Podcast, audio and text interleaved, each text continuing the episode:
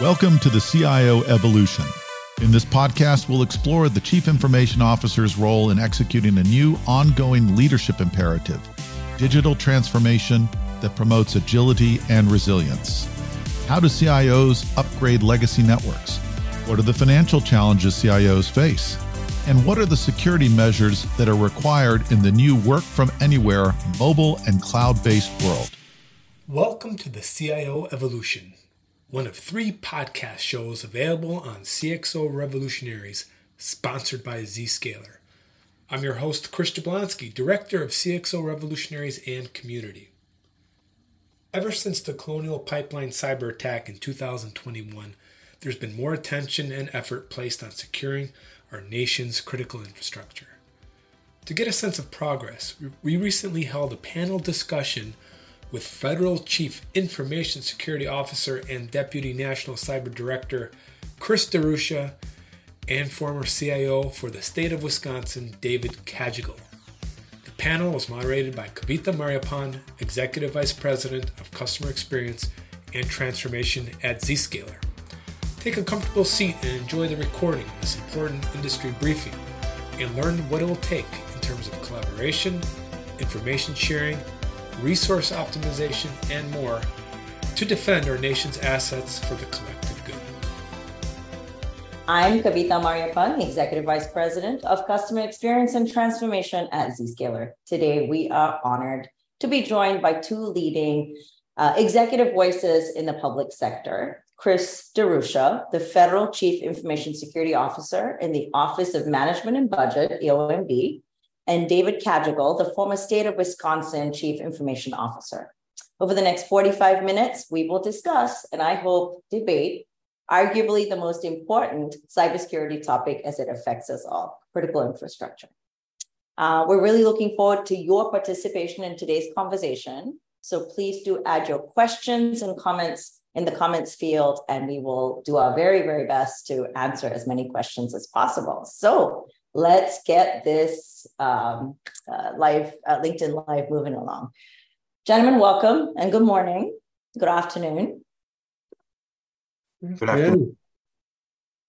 Fantastic to have you both here. So I wanted to kind of set the stage and and potentially, you know, really start with the public cybersecurity state of union. Let's kind of lay the foundation and the framework for our conversation today. Um, and Chris, I'm going to kind of cue you up and start with you a little bit um, you know, defending critical infrastructure is notably the first pillar in um, the Biden administration's national cybersecurity strategy. But uh, there are a lot, we've seen a lot of cyber threats around today. I mean, as you know, it's prolific, it's robust, it's everywhere.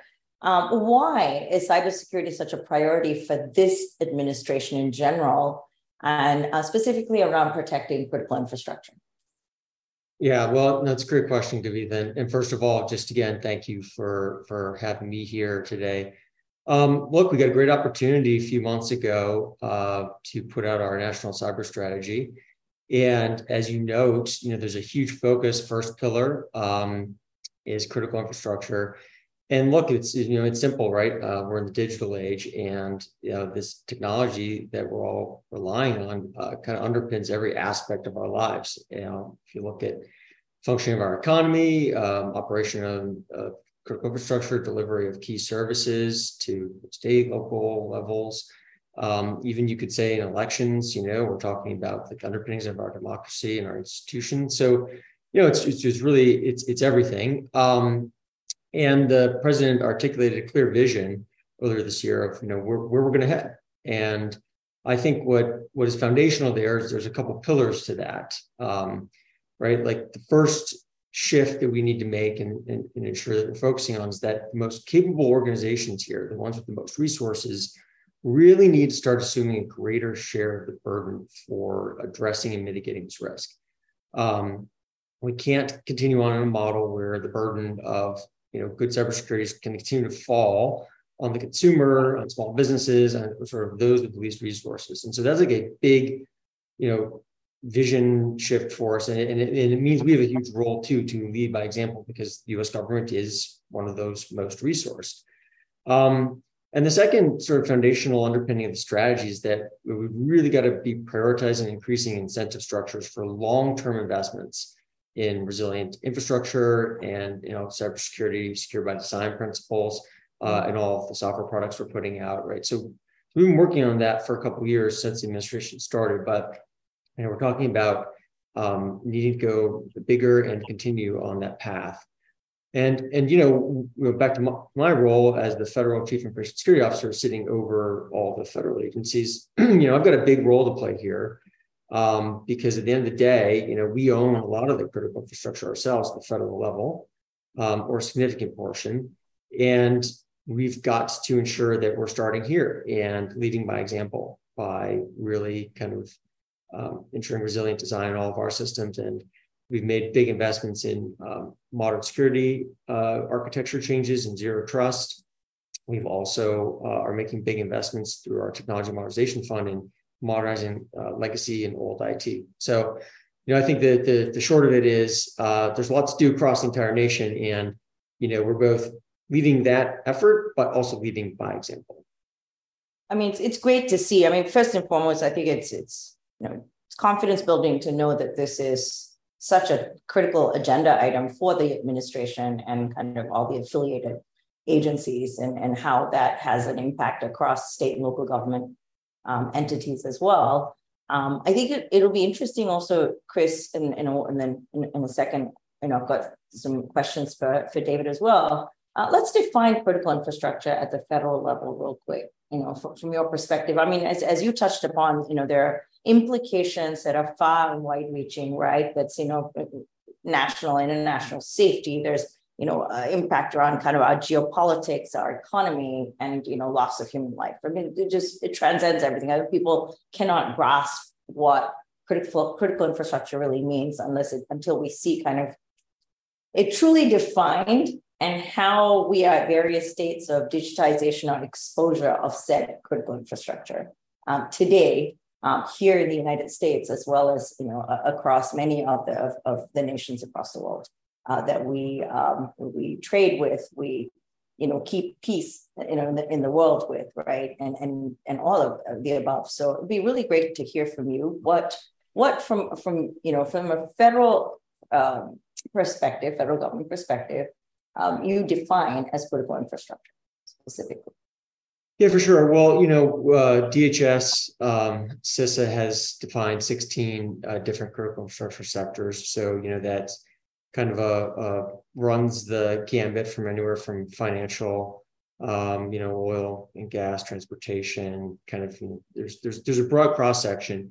And how we manage that is, you know, we, we try to pair expertise of a lead agency, which many cases is DHS, um, with the expertise of a sector specific agency or sector risk management agency, as we like to call them. So, for example, uh, you know, have Department of Treasury and Homeland Security will partner together and work with, you know, the financial services ISAC as kind of one ecosystem. Um, and, and you find the same like healthcare and energy kind of go across. Like, you know, we've got each of those uh, agencies providing deep expertise in understanding their industry, which is really important you're talking about particular uh, OT, getting out of IT and getting into like how does the OT work in certain spaces. You know, that's that can be really tricky and not well understood. Um, so you, you kind of have to have, uh, and, and there's just different types of regulations involved in each industry, et cetera. So, you know, that's kind of how we manage it. But but it's a but it's a huge cross section of uh, uh, you know that, that we tag as critical infrastructure uh, here in the United States. Thank you, thank you for that, um, David. Moving on to you a little bit, um, perhaps you know if you can kind of help illustrate you know to our audience um, what it means um, to be a security leader at a state level. And also, kind of what what are some of the challenges in your day to day job in terms of securing critical infrastructure from that perspective, from a cyber perspective, um, that will be one part of my question. Obviously, the next part of my question is going to be: Did you did you feel well resourced to do what you needed to do? Uh, thank you for the question, uh, Kavitha. I'd be remiss if I didn't thank Chris and the state of, of Michigan. Uh, we we stand on their shoulders. They they were very innovative in in all facets of cybersecurity. Uh, David Behen and Dan Lohrmann and Chris himself, and, and that's uh, that was a I think a classic example of information sharing those two states were joined at the hip. And we learned so much because our tag, our, our uh, adjutant general, had a rapport with the adjutant general from Michigan. He brought the two CIOs together, brought the CISOs together, and we just continued to leverage uh, all, all that Michigan was pioneering in the spirit of, uh, of cybersecurity. So uh, many thanks. We stole shamelessly from Michigan. We were able to do a lot of things that um, had made Wisconsin uh, much more stronger in cyber defense. So to get on with your question, Kavitha. Uh, at the state level, uh, we we might want to consider somewhat of a mirroring effect because we had a, a department of uh, of uh, health services, much like the Department of uh, Health Services and federal level. we had PSC, Public Service Commission, regulating our utilities, our natural gas, our water, uh, so there are uh, state agencies that very much look like the federal agencies, but drilling down more specifically the, the specific demographics of a state, the challenges. As you know, uh, Wisconsin sits in the middle of the country, so we don't have coastal uh, issues to deal with. We don't have a lot of uh, of uh, hurricanes, and et cetera, et cetera. So our, our challenges are a bit different in the Midwest, but they, they remain the same. our critical infrastructure can be just as as damaging uh, from a physical event or from a cyber event that require uh, requires us to respond. And uh, when I first became uh, involved with the National Guard in the incident response planning effort, we had to identify the fact that we needed partnerships at the federal level and at the state level in multiple agencies. I think Chris would understand that not all agencies are ready to communicate across each other. So they're, they're basically uh, charged with the responsibilities for the particular discipline. But as CIOs and CISOs, we transcend that. Uh, we, we don't respect those boundaries, so to speak, but we need to bring them together in a collaborative manner to say that we're all in this together. If you think about it just for a second, we are enjoying the critical infrastructure as we speak. We've got broadband connections, we've got uh, computers that are networked, we've got a segment of the infrastructure helping us deliver this message today on the backbone of the critical infrastructure.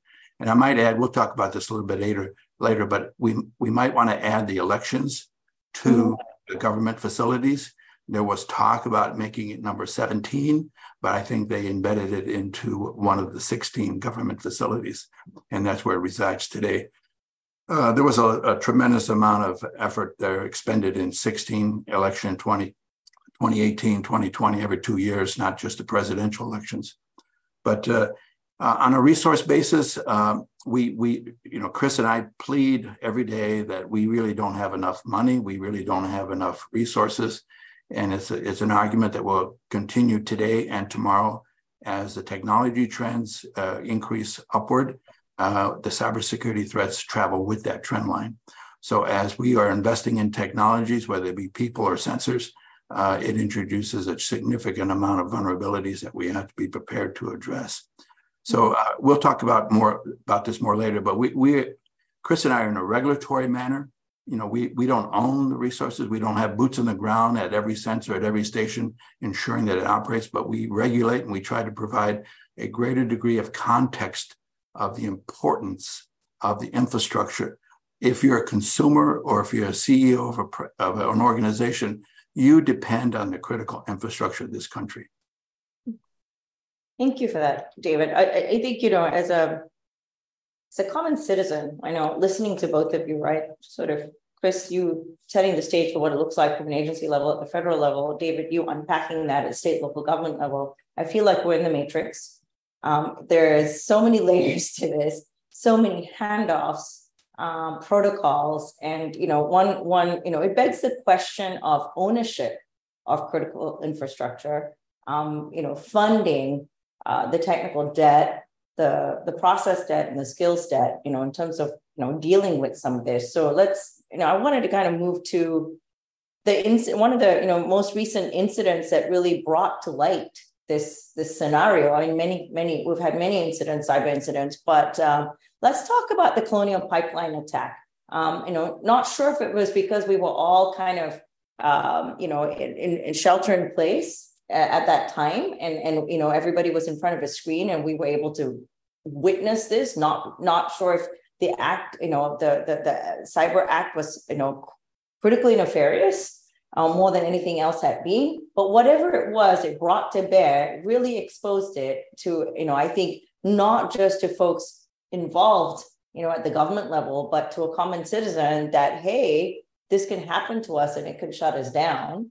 Uh, and everybody kind of started to pay attention to what cyber attacks were and um, you know what it was i think a real inflection point for all of us right? So you know how how does the federal government and the state local government kind of interplay you know in, in, in kind of dealing with this? Because i want to start with you. It was an inflection point. Um, was this an inflection point or is it just you know our interpretation of it um, in terms of critical infrastructure protection well, look, it was certainly a, a key event. Uh, there, I mean, there's no question about it. Um, you, you know, you, you brought in a whole cross section of stakeholders. Uh, you know, people just trying to fill a gas tank into the equation. Feeling, feeling one of these events. You know, we as professionals, three of us, feel these events kind of maybe daily. Uh, but you know, I think so, that that really did matter um, for a lot of reasons. And you know, I and I think it also kind of kickstarted some really important questions for us, the administration, right? Which is, you know, hey, you know, we've got a lot of limited authorities. We've had a largely voluntary approach over the past decade towards working with critical infrastructure. Certain segments have been regulated more than others, but it's not consistent across those 16 sectors, right? And and there's uh, you know some work to do there. And so, despite all that progress that we've made, which we definitely have seen progress through the voluntary approaches and all the operational collaboration between federal, state, and critical infrastructure owners, operators. I mean, no question, like we've we've we've moved forward, but it's not sufficient. It's not sufficiently resilient to ensure and say that we can ensure our national security and public safety. And and you learn that in moments like these, um, in, when these disruptions occur. And so, what are we going to do about that? You know, we well, we have an answer, right? Um, we outlined it in the strategy, but you know, we really need minimum cybersecurity requirements for critical infrastructure. And I think that how you do that, you need to be you know cautious in that. Um, it's going to be a close partnership to move forward with the private sector and municipal owners and operators of the infrastructure. But there are a few principles, um, you know, for for a framework that you know, could lead to some new regulations. I mean, and you know, happy to outline them if that's helpful. You know, the the first is that uh, regulation should have the lightest touch possible, but no lighter. Uh, second, baseline regulations need to be harmonized with existing requirements that these sectors already face. You know, we've got to reduce duplication of rules and assessments. And I think there's opportunity as we create new to to harmonize and to get rid of, you know, old. Um, third, baseline regulations need to be developed collaboratively with industry so that they're cost aware, that they're based on sound risk management principles, uh, and they're actually going to get the outcomes that we're seeking. And, and last, you know, the proof of compliance with harmonized baseline requirements will be reciprocated across regulators with jurisdiction over companies um, so that you know, we can have a world where the company needs to demonstrate compliance once. And look, I mean, I don't think you'd hear any of us say that those principles will be easy to yeah. achieve. But what we're saying is uh, we've got to we've got to do something new and different. Um, we got to do it with the folks who are running the, the infrastructure, you know, to get it right.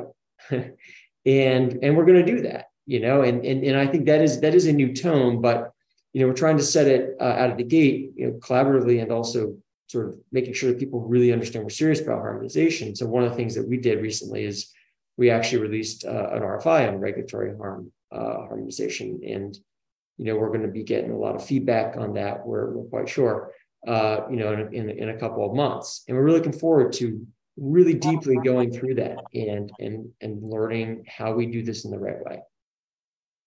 I mean, I think directionally this is this is this is spot on right recognition and and and sort of a bias for action and a sense of urgency and and putting some some frameworks around what needs to be done and and driving that through kind of some form of a you know regulatory mandate i think that's it's all directionally you know awesome. Uh, but i wanted to open this up to both of you on that on that note right? It, it part of this is ownership of critical infrastructure. There are some statistics that have been bandied around saying well you know 85% of the united states critical infrastructure is privately owned. We also question these stats. Whatever it is i think if it's north of 50% it's a question to be answered. How do we you know, being identified. Let's let me just take a, an example of a utility company, right? We recognize, you know, the infamous utility company here in the state of California. Um, as I as I live here in Napa, I brace myself for fires all the time in the summer months. Um, and uh, with that utility, for example. But let's just take that and, and say, okay, um, there there is, you know, you you power and electric, you know, gas is recognized to be a critical infrastructure. Thus, they are, you know, bound by certain uh, regulatory requirements. Let's talk about enforcement of, of that at, you know, not just at the federal level, but at the state level. I know, David, with you weighing in as well.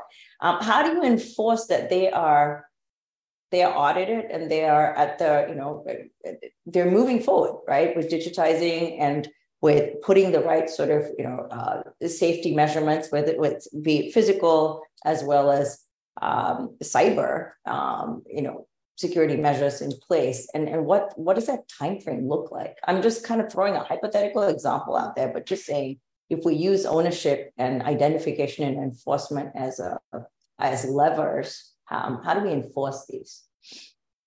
Not a crystal ball question, just whatever you can answer. I would love to hear from, you know, David, maybe from the state level and then uh, Chris from a federal level. You, you want me to go first? Sure. I, I can. Uh, you know, I was a CIO for a utility, natural gas and electric from 2004 to 2011. And we went through FERC audits. And uh, the focus back then, before cybersecurity, was terrorism, physical assaults and we had to pass those audits and they were frequent and there were million million dollar a day penalties associated with anything that they, that we failed to do. Very costly. Uh, we we feared those penalties so therefore we we got an early read on what the audits were going to be about the scope and breadth of them and to make sure that we were uh, capable of passing the audits and they were frequent. And uh, so you know all hands on deck when when we had an audit scheduled from from a FERC organization coming in and uh, it was a it was a, a tightly run utility, and that's one of utilities across the, the states that they were all being audited for the same reasons. And now add, you know, after I've left, now add the the the, the cybersecurity layer to that. Uh, to me, that's even more complicated. One of the challenges they have is is being able to understand the differences between OT and IT. Uh, IT is uh, somewhat traditional, decades of protection. OT has been uh, somewhat um, uh, very resilient, but not under attack. And uh, the, the control room within a facility is uh, well protected. But the cybersecurity threat has increased enormously because they're connected to the network. They're, they're not supposed to be connected to the network, but somehow uh, a vendor may come in and plug into, uh, you know, they phone home and they do their diagnostics and it's, it's open for a little bit. But uh, they cannot afford to have anything happen on the OT side considering all the sens- sensors, not so much the people, but the sensors that run a, a power plant or any manufacturing plant. All sensors are vulnerable if they're connected to a network.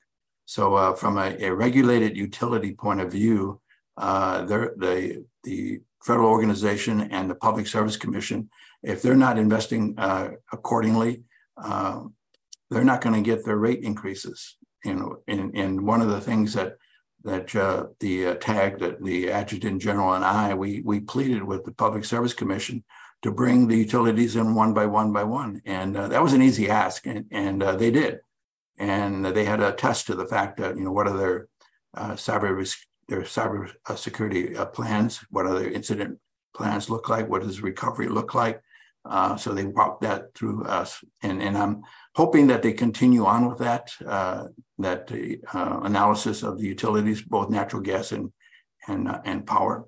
Uh, Chris, I'll turn that over to you. Yeah, I mean, just picking up, you know, the state level first, really quick. You know, as the you know as chief security officer of Michigan, um, very similar story, right? Where we were working together as a team with our adjutant general, with Michigan State Police, state CIO, state CSO, and and, and we had a lot of collaborative relationships with different critical infrastructure um, entities. And in part, we, we even had like for healthcare, we had a healthcare council that we sat on, you know, and I would kind of participate in those meetings and their their their direction as a sector in the state. Um, there's a lot of regional fabric that you can work together on too, right? To kind of you know, a lot of common dependencies that they all have, um, and they all have to kind of work with the governor and um, governor's very senior officials. So, I mean, I think you know, the, eco- the ecosystems in states are very, very important. You know, but then you, you do have the federal layer where you have various regulated um, uh, sectors. I think like one that is probably most top of mind for you know like what, what can you do to enforce like, like how can you go about that um, is is go back to colonial uh, pipeline examples you talk you look at what TSA did um, with their uh, uh, pipeline directives that, mm-hmm. that they put out and you know I mean these uh, I, I think the first thing to note about them is they've had to be updated and I mean but that's okay right I mean they you know started 21 22 23 and there's been a lot of feedback as they became very real to the folks who had to comply with them. Um, you know, federal government's been listening and working to get that right. And again, that's the lesson we need to cross everywhere so that we're not learning in pockets that like what TSA has done here, we will take as learnings to, you know, inform um, you know, all all sectors, right? That's that's the mentality that we want to push for and need. But a lot of it is is, largely kind of what David's talking about. Um, where you're, just do your your forcing accountability, right? Where they have to submit um, their plans for for review and approval, like their cybersecurity assessment plans, um, how they're going to ensure that they're following the right practices. They've got to give the results of those um, assessments up um, and and and kind of get the uh, uh, just assurance from you know the federal government um, that they're you know testing for the right things, that they're putting plans of action milestones behind the, the, the things that they've found in those assessments. Um, recovery plans David mentioned, uh, incident response plans, just ensuring that they're, they're testing for those things. I mean, I, I think the real thing here though is you, you, you have to find a way to ensure that it's not a compliance exercise or thought of as compliance exercise, right? Because then you're dead in the water, right? Like it, right? It's, it's, it's, people need to understand you, you really want to actually test your recovery plan you know, because you're you're really going to kick yourself when you're in it if you didn't. And through mitigation, that's the culture change, right? Kind of it's like it's the culture change that, you, that we're trying to work on here, and not just make these new requirements, but make them sort of part of functional business operations. Right. No, it makes so much sense. I mean, I, think the notion of you know separating risk management from true security right? I mean, if we really think about kind of security compliance um, and then risk management, rather than saying, you know, my my security strategy is all about compliance and audit, that doesn't work, right? Like you said, you're a DOA at that point, and what do you what what what is every entity doing in terms of ensuring that you're truly looking at your risk mitigation uh, from a you know an operational and a technology and a process perspective, right? We um, I was talking to a, a, a you know a, a CISO recently who said, you know, I my, my entire team spends more time on audits than we do we have to go back and actually put the right tech in place.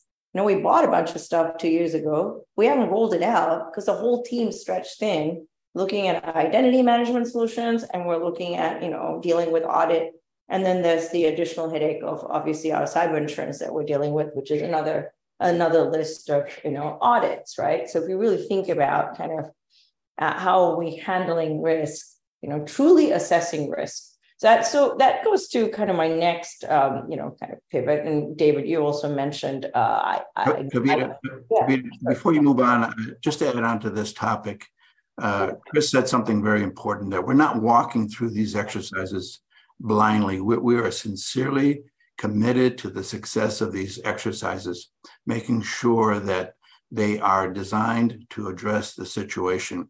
There are situations in which a utility is going to be impacted physically or by cyber.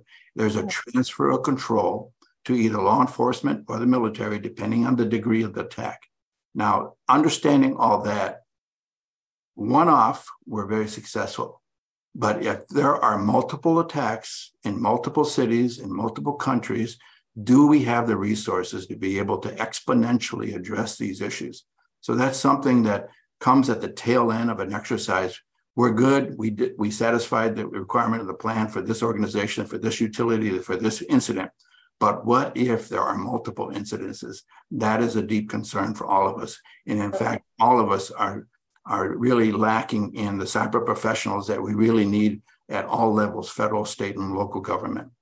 I didn't want to lose that train of thought. No, no, I think I think that's that's spot on. I think you know it, it kind of ties up what we all said. We would rather be dealing, not be dealing with an incident, right? I would rather an incident be a non-event and and it's good to have all these you know you're doing all the tabletops you're putting the protocol in place you're having all the handoffs uh, in terms of what that incident response protocol and, and in transparency around an incident looks like uh, but that really takes us to how do we prevent these incidents from actually becoming an event right and you had also touched upon how you know um, ot um, the legacy of OT and, and how OT needs to not, you know, eh, ensuring that, you know, OT systems are not connected to the network, right? So let's, I would love to move forward. We want our sensors to be digitized. We want to leverage as much as we can innovation and technology in terms of how we run uh, IoT, OT, and IT.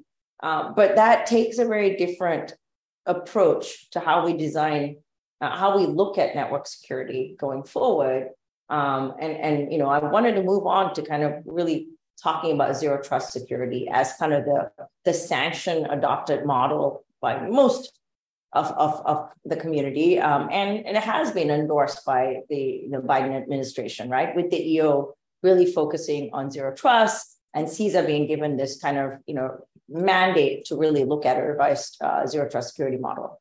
Um, and, and we see the, the US government clearly backing this approach. And then we see also, you know, other governments around the world, Australia, you know, New Zealand, Singapore, Germany, all of them, you know, also following suit, you know, kind of everybody's crowding around zero trust as a framework. It's not a standard, as an approach um, that we can all kind of, you know, stand behind, um, you know, specifically around securing critical infrastructure. So um, let's let's kind of, you know, David, what, what, you know, both of you actually, Chris, you or David, either one of you can go first. What, what are, you know, uh, what do you think uh, of, you know, what are your thoughts around the zero trust um, security model that obviously the administration is is, is uh, endorsing, and you know, what work, you know, have either of your organizations done around this um, today?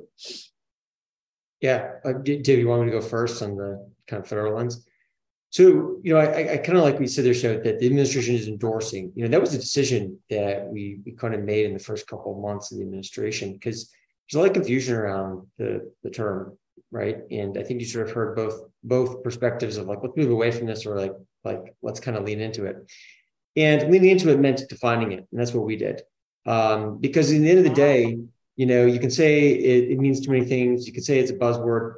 It's also right. It's also like sort of the when you look into the, the principles of it, the maturity models that have been developed by NSA and CISA and NIST's guidance, like this is practicing good security, right? And it's building off of you know what we've learned over the years.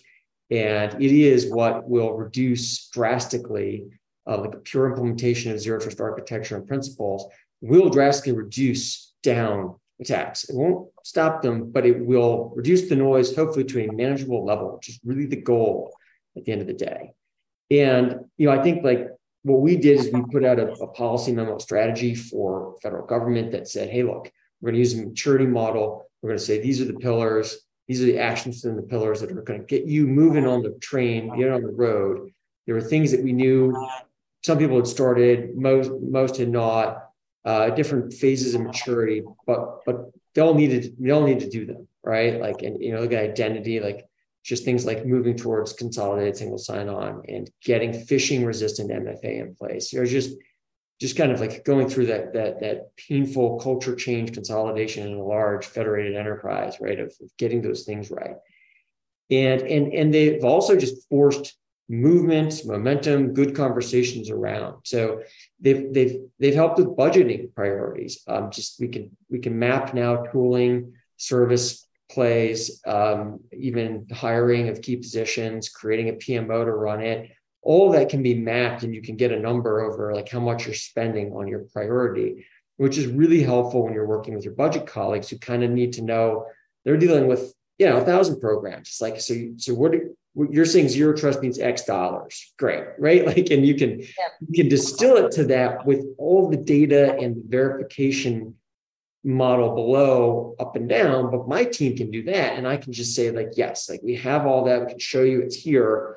Trust us, this is the number that we need. Can't get it all this year. Fine, let's do half here, half there. Right. You, and you, you put your you're the right trade space of discussion around how to get these things funded and, and, and moving, because that's just, you know, without the money, without the people, it's just a good idea, you know. And so uh, we've been focused on like kind of all those key enabling pillars as we've been modernizing and throwing out now. Oh, so uh, let me build on that, Chris. Uh, well said. That's exactly uh, where most organizations are. Uh, decades, decades of cyber defenses with a very implicit culture. And zero trust is simply saying uh, we can't trust everyone to, to have everything. Um, I, I equate it, you know, we've, we've been living in zero trust for so long and people don't know it when you have a bank account with Chase Bank, do you think they let you in and talk to, I mean, access all accounts? They only allow you to access your account. The same thing would apply for a business. I'm going to give you credentials. I'm going to give you an ID, a password, and you're going to access that application, only that application, because that's what your job is for. So wh- why why is um, organizations resisting this this transformation, if you will? And, and I, I think it's it starts from the bottom up that many organizations have trained their people to support that particular product, and that person does a, is, is a threat to their career and to their job and their livelihood if they have to learn a different product. And in some cases, they're speaking to the leadership. They don't want to change. So whether the change is, is being instilled from the bottom or whether from the top, uh, some organizations are paralyzed when they hear zero trust because they really don't understand it. And if they could just simplify and say, today's world, today's defense is too liberal, if you will. It needs to be tightened up and it needs to be more, more controlled. And to the extent that you can segment access, if you can authorize only certain people to access the application needed, you're going to be miles ahead than you were before. So if we can look at zero trust as an investment, as an inflection point, as a pivot, to be able to move. And then the next question is, where do I start? And, and NIST's uh, document, the maturity model and the pillars are a great place to say, this is where I'm at. I'm at the second level and I need to go a couple more levels higher over time, not by tomorrow, but over time. You build a roadmap, you establish priorities with funding and with resources. At least you know you're moving in the right direction and you're not paralyzed, you're not doing anything.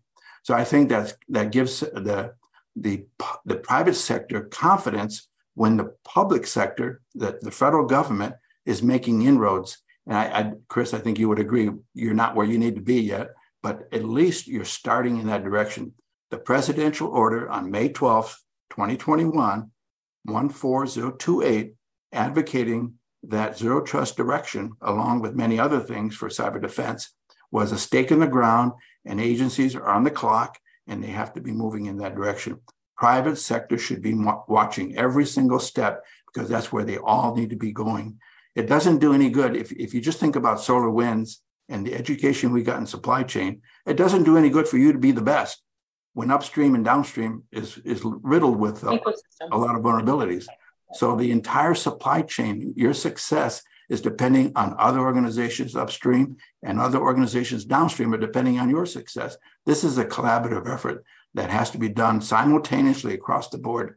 Let's just say the federal government aced this and got it right, and the private sector didn't do anything. So, you know, it, it's not going to work. We, we all need to be doing this together, and we all need to be traveling at the same rate of speed with the same understanding that this is where I'm at and this is where I need to be.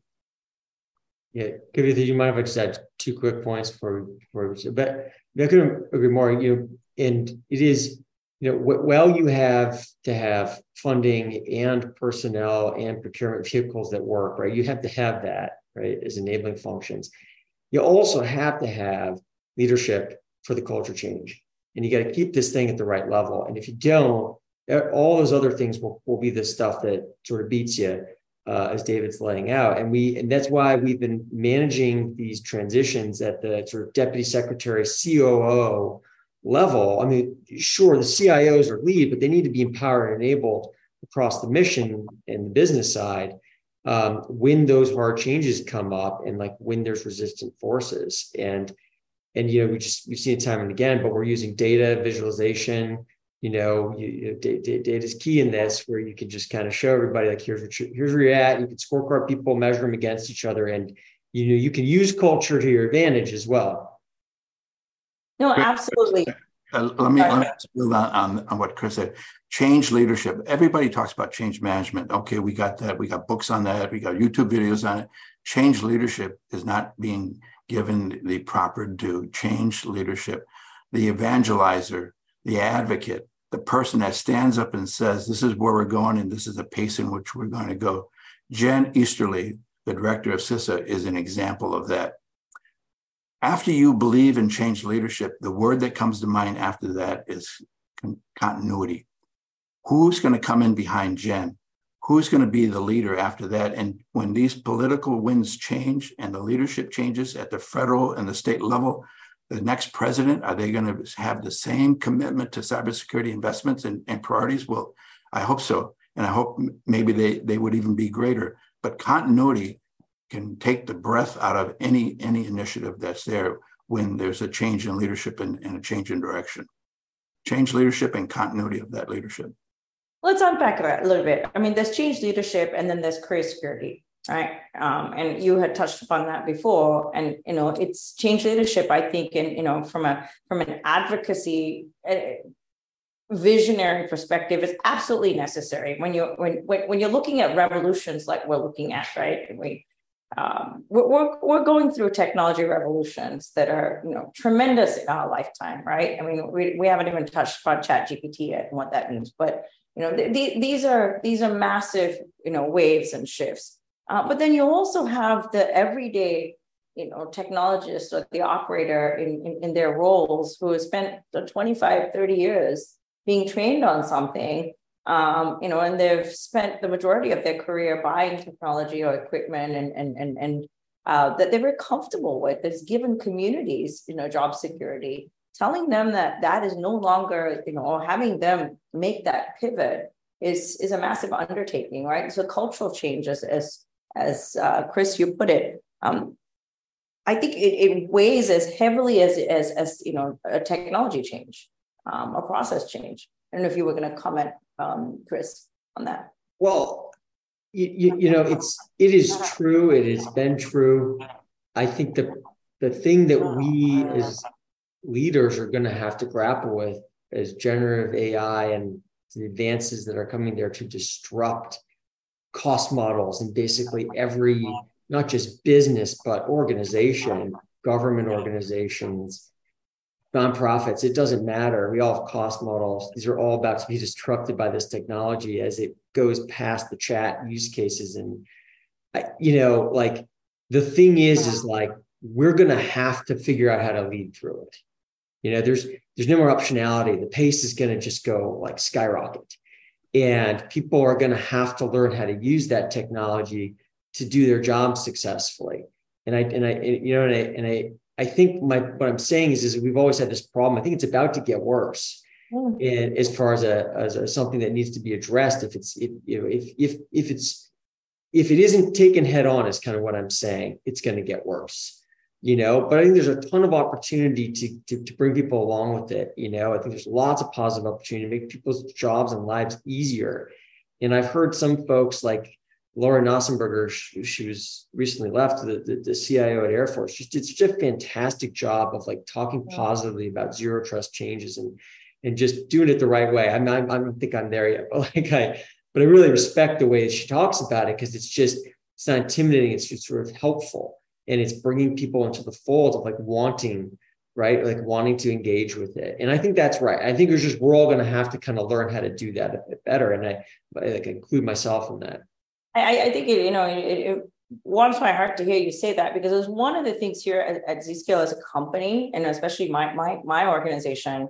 um, that we've really focused on is you know forget the sales forget the marketing forget all that how do we get you talking to your peers? How do we have more of these revolutionaries, as we call them, out in the forefront, talking about how they have embraced um, IT transformation, how they've embraced secure transformation, how they've embraced of pioneered some of these zero trust journeys in their different sectors, different verticals, you know, in different roles, and how they've seen positive outcomes, right? Really stories from the trenches, creating these communities and these exchanges where we can talk about these things. So we, you know, we have a hundred, a thousand names of people. So people aren't going to be so afraid to stick their neck out and go, you know what, I'm I'm going to go do this because you know it's it's a road less traveled, but people have done it. There are success stories, and I can learn from that, and I potentially don't have to repeat some of those mistakes that they have undergone, and all you know. And I know there's a lot of cross agency, you know,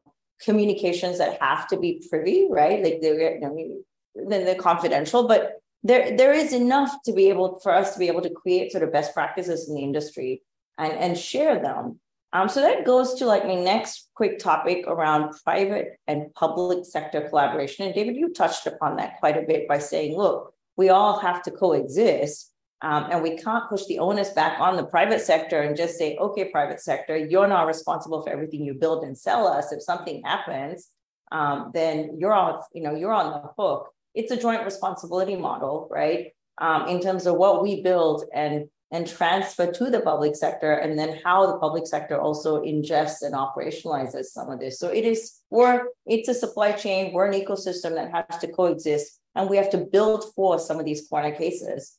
Uh, but let's I'd love to understand it. I, think specifically around you know um, partnerships like the JCDC. Uh, right? Uh, can we talk a little bit about how that can play a role in you know enhancing our critical infrastructure cybersecurity? Um, David, you, and then potentially uh, Chris as well. Yeah, I was uh, again uh, complimenting uh, Jen Easterly when she created the Joint Cyber Defense Collabor- uh, Collaborative, and uh, all all in the intent of sharing information across public and private sectors.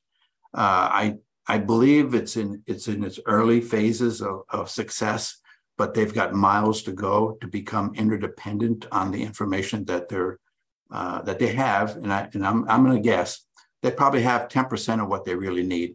I don't think they're really sharing as well as they should be. And there's always re- uh, reservations in how much they can share based on lawyers, based on stock price, based on uh, whatever factors uh, inhibit them from sharing. But it's a place to start. She named the organization. She's got the members of the organization. And I think they, there's a matter of trust that has to be established in the relationships of the value that comes from that kind of an organization outside of the JCDC, there's also a lot of opportunities. I'm going to call this afternoon with MSISAC, again, sharing with them the whole of state strategies, trying to make sure that the, the federal grant, infrastructure grant funds are being used wisely. Uh, I'm, I'm participating with four states right now Wisconsin, Virginia, uh, Maryland, and Delaware. I, I do a cross pollination. I sit on one call and I and inform the others. So I'm doing the best I can to help them understand the value and importance of whole of state when I seriously consider local government our greatest vulnerability. Federal and state are funded to be able to protect themselves. Local government, uh, for decades of their independence, don't see collaboration as a value.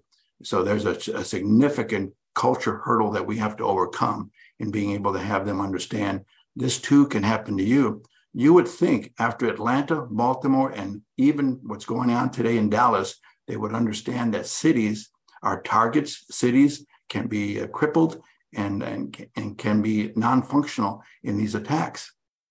So I'm hoping that uh, some of these real life stories and examples give credibility to the importance of information sharing. Yeah, I mean, I guess a quick double tap on all of that. Yeah, I think that there's been efforts for years. You know, I used to, I worked at Homeland for about six years, and four of those were in what's now called CISA. So, time we had NCCIC, but JCDC has changed the information sharing game. Um, and look, you know, it'll need to continue to be minded and evolve. And uh, back to David's really important point, continuity. You know, it's it's working today, but will it work five years from now? We need to make sure it does. Yes. You know, and and but it is working today. You know, it's it's the people are sharing information pretty fast there between public private channels, uh, and it's real information. And you, you know, I, you look you look at what we're also doing on the federal side, just in bringing the signal together there. I think we want to we have more authorities and and there's just sort of it's just a different model than what we've got at JCDC. I mean, we actually have CISA is, is, is, allowed to get the direct telemetry off of devices, you know, from federal agencies. Okay, well, we're not, you know, we're not quite that that level of like being enabled to share at a, at a fast or near real time way, and then you know what we are able to do in the federal government is take that signal of one agency and then share it back for all. There's nothing preventing us from using federal government information to protect all federal agencies. Right? There's this barriers in, in the way. Um, I think to be successful, and we're, we're creating models of like getting better and better and better at having CISA act as kind of the central government backstop MSSP that's just there to serve and provide and be eyes and ears for all. And they're getting better and better and better at that, thank goodness. How do you how do you do as much of that as you possibly can is like sort of the JCDC like, like question. Um, and I think you know, unfortunately, a lot of that's still voluntary. Getting back to, do we need a little bit more of like, we need to know in certain sectors and areas. Um, and we've, also had moments in time where we've we've seen just kind of what it can be. And we look at the the invasion of you know Ukraine, um, the lead up to, and then months generally right after. Uh, the, the level of transparent sharing, you know, real kind of real, real sharing uh, you know, I, I personally had, I don't think I'd seen in that scale ever. Right. And, and you know, how do you bottle lightning is always like the hard question um, because it's lightning for a reason, you know, but, but like, but you certainly can learn like all the things, the characteristics of what worked well. And then you try to find ways in a steady state to replicate. Um, but I, but you know, I'm, I'm positive overall because we we are in a better place than we were a decade ago. There's just no question, and it, and it's just not enough to be to, to, to say that we've taken this risk and it's at a manageable level. All right, that's what we're driving for. And, uh, you know, just like other major challenges we have faced as nations over the past however many years we've been around, you know, I should probably know that, but, you know, I've, I've studied other things. Uh, uh, like, but, but, but we are, we need to take this risk and, and, and manage it. And we are working on it and we're getting there. But, but the JCDC and the public-private collaboration, because of the distributed nature of ownership, is going to be crucial. No, thank you for really unpacking that, gentlemen. Super helpful. We've been going for 50 minutes, 51 minutes. I think we can talk for another five hours. Um, I, uh, I wanted to take a question from um, our audience. So this question specifically is from MeriTalk.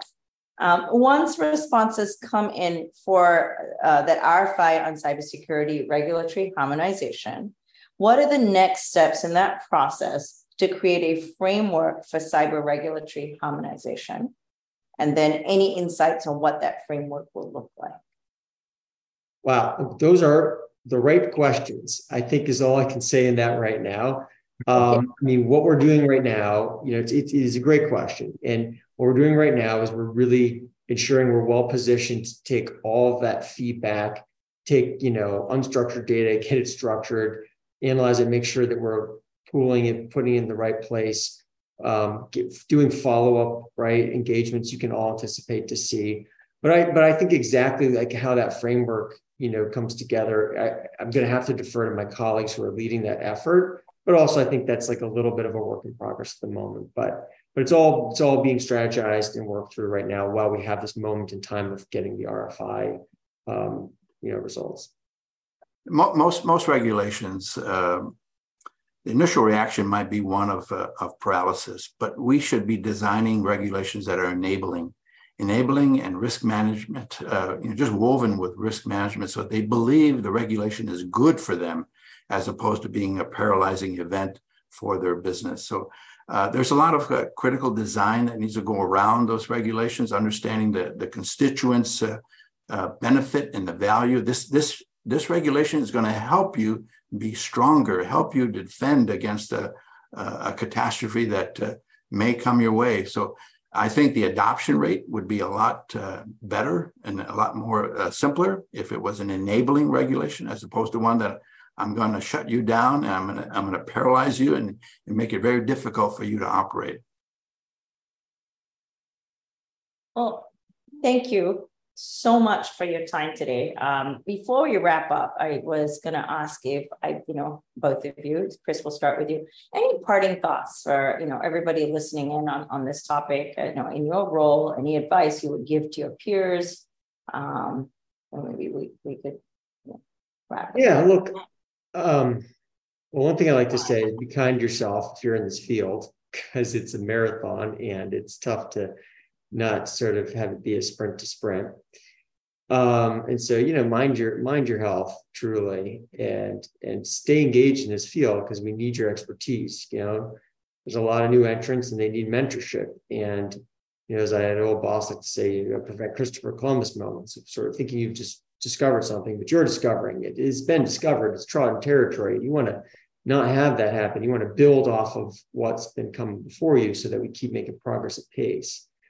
So, you know, I mean, I, I, I think it's just really important to kind of focus on that. Like, stay with this, mentor others is a really important uh, lesson through this. And the second thing that I would say is, I, look, I get it. If you're in a business, you, you've got your priorities, you got lots of stressors, you're focused on things. Some of this stuff doesn't make sense to you. Why do I need to report what's happening to me to this federal government? What are they going to do for me? What are they going to give me back? What information it's going to help make better strategic business decisions for me. I'm on it. I'm doing my job. I've got this. You know, I don't get it. And what I'd say to that is, you know, that's to me, that's that's that's not thinking about the world which we live in. That's not thinking about the fact that that central point needs this context so that it can do its job, which we've always been doing, always been the job of governments to protect its citizens and its residents. And we haven't had something this important before that has such distributed ownership and involvement. Okay, there's no there's no corollary. And the reality of what we're saying to you is, is we need your help. And maybe it's not about you today, it's about us, all of us. And I just really think people gotta, when they're giving that feedback, or having those reactions, please just stop and think about it a little bit of a different way. And we would not be asking for this if we didn't think we really needed it. Thank you, Chris, for that. Really appreciate it. David? Well uh, the leadership uh, required for a zero trust transformation, I'll, I'll leave you with that. Uh, it's a pivot point. It's something that um, eventually you're not going to have a choice, and eventually you're going to have to adopt this. Uh, the the old way of doing business just isn't going to get it anymore. So, uh, the change leadership topic that we talked about earlier, uh, it, the continuity of that leadership and the belief in, in the direction is, is very, very much needed. Uh, I look at myself, I was at the state for nearly eight years, and uh, I didn't think I was going to stay that long, maybe two, three, four years. Uh, and in my latter years, I made it very important that you weren't doing it for me, you were doing it for the mission. And when I leave, you're going to continue to do it regardless of who the CIO or the governor was going to be, because you believe in the importance of the mission. This needs to be the label of zero trust transformation. You're doing it in the spirit of zero trust, making sure it's explicitly authorizing and authenticating individuals that are going to have access to some very important assets. So just just uh, just remember the, the change leadership that's going to be required for a zero trust transformation and making sure everyone understands the message equally as well, regardless of who the leader is at that point in time. Thank you, David. Gentlemen, thank you so much for your time today. I also wanted to thank our audience. I mean, we've really, you know, touched upon so many facets of this very, very important topic. Um, you know, thank you for a lot of the work that you and your organizations have been doing and continue to do. And, I think we all agree we have much to do. Um, and, you know, this is a, you know, collaborative effort between the public and the private sector. Um, it impacts our, our safety, right, and and and our viability as as a nation and as citizens um, of of this country. And um, so, you know, it's great work, good work. Thank you so much. And uh, from all of us here at Zscaler, we want to tell you all to stay safe, stay healthy, and uh, we look forward to having um, another conversation with you again soon. Thanks, Chris. Thank you, Kavitha. Thank you, David. Thanks so much. Take care. Thanks for listening to the CIO Evolution. Check back with your podcast provider regularly for more episodes.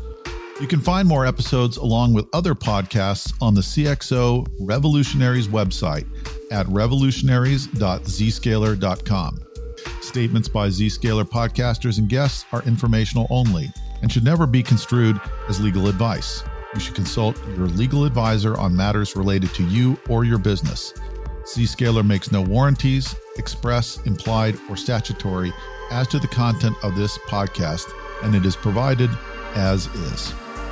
Content on this podcast may contain forward looking statements that are current as of the date of the recording and subject to change. These statements are subject to the safe harbor provisions created by the Private Securities Litigation Reform Act of 1995. Full legal disclaimers are available at revolutionaries.zscaler.com. Copyright 2021.